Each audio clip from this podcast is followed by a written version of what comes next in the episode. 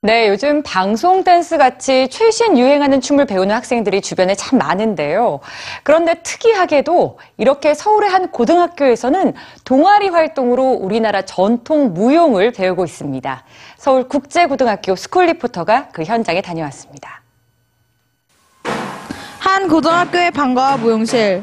선생님의 장구장단과 함께 북, 가야금, 해금이 어우러진 음악이 흘러나옵니다. 학생들이 음악 선율에 맞춰 무용을 배우고 있습니다. 방송 댄스가 익숙한 학생들에게 한국 전통 무용이 새롭기만 합니다.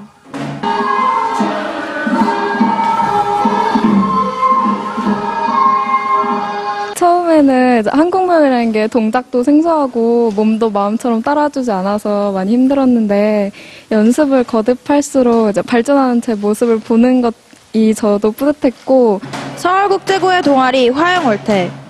청소년들이 직접 전통 문화의 가치를 배우고 그 정신을 실현하기 위해 만들어졌습니다. 무형문화재 이수자인 선생님에게 부채춤과 삼구무를 비롯한 한국 전통 무용을 배웁니다.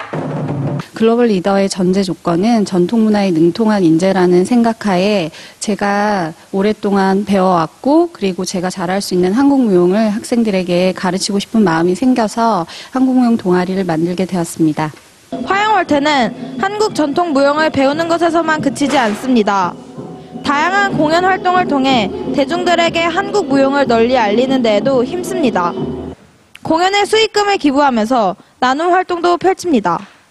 공연도 하면서 한국 무용이 얼마나 아름다운지를 알리는 것 자체로 자부심을 느끼고 그리고 또 공연하면서 생긴 수익금을 아이들에게 기부한다는 것도 저에게 큰 어, 뿌듯함을 주는 것 같습니다. gives me an opportunity to learn more about traditional Korean culture. And I, I see our students wear their modern traditional uniforms every day, um, but then I get to see them in a new light performing dance, wearing something um, more traditional.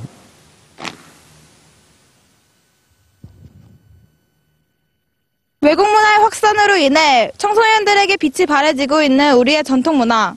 학생들의 이 같은 노력이 계속되어 우리의 전통 문화가 길이길이 남았으면 좋겠습니다. EBS 스쿨 리포터 심희안입니다.